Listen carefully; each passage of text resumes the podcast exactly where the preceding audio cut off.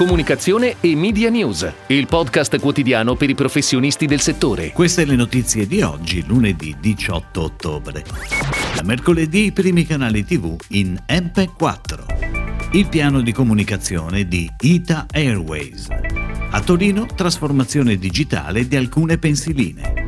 Nuovo promo per l'archivio Luce, un secolo di storia in 30 secondi. Nuova campagna social per Berner.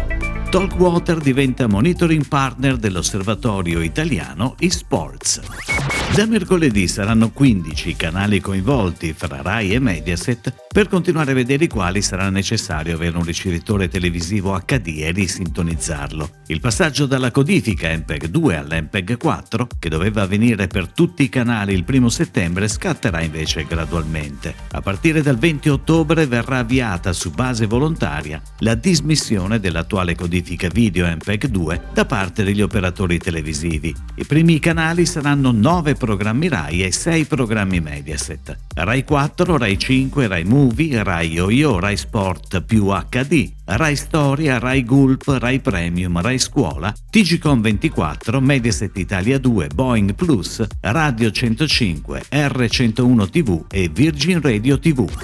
Ed ora le breaking news in arrivo dalle agenzie a cura della redazione di Touchpoint Today.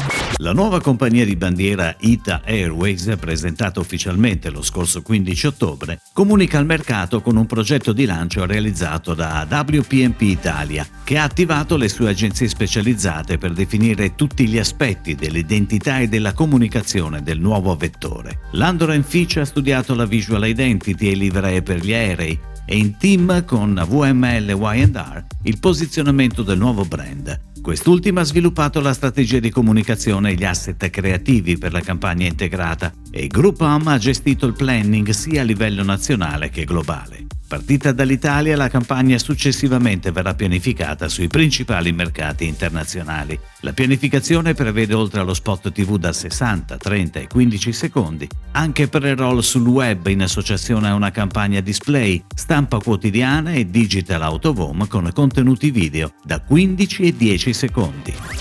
È iniziato con una selezione di spazi in centro città il progetto di trasformazione digitale di alcune pensiline di Torino a opera di Avip Italia, concessionaria esclusiva per la vendita degli spazi pubblicitari su impianti di fermata GTT, gruppo torinese trasporti, di Torino e provincia. Sono state finora rinnovate con schermi digitali ad alta risoluzione parte delle pensiline nelle zone nevralgiche della città, davanti alla stazione ferroviaria di Porta Susa nella piazza Solferino e Statuto e in altri punti esclusivi. Gli schermi di dimensione 97x160 circa saranno attivi H24 e ospiteranno le pubblicità degli inserzionisti, ma anche messaggi di pubblica utilità trasmessi da GTT e dal Comune di Torino. 30 secondi per raccontare un secolo di storia dell'Archivio Luce. Si presenta così con il taglio di tempo di un brevissimo film il nuovo promo dell'Archivio Storico Luce, il più grande tesoro di immagini filmiche e fotografiche del nostro paese.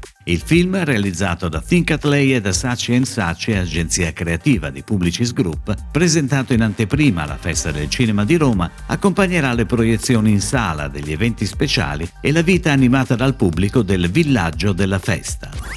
La nuova campagna social di Berner Italia, dedicata al settore della mobility, porta la firma creativa di Coe Italia, che ha supportato l'azienda nella volontà di comunicare in modo efficace al mondo automotive tutti i vantaggi di avere un partner come Berner. La comunicazione ha l'obiettivo di evidenziare la digitalizzazione dei servizi, la velocità nel gestire i processi di lavoro, l'affidabilità del servizio e dei risultati e la qualità del lavoro. Una direzione da parte di Berner che si traduce nel messaggio La svolta buona, declinato sui canali social aziendali e con una pagina dedicata all'interno dell'e-commerce berner.it.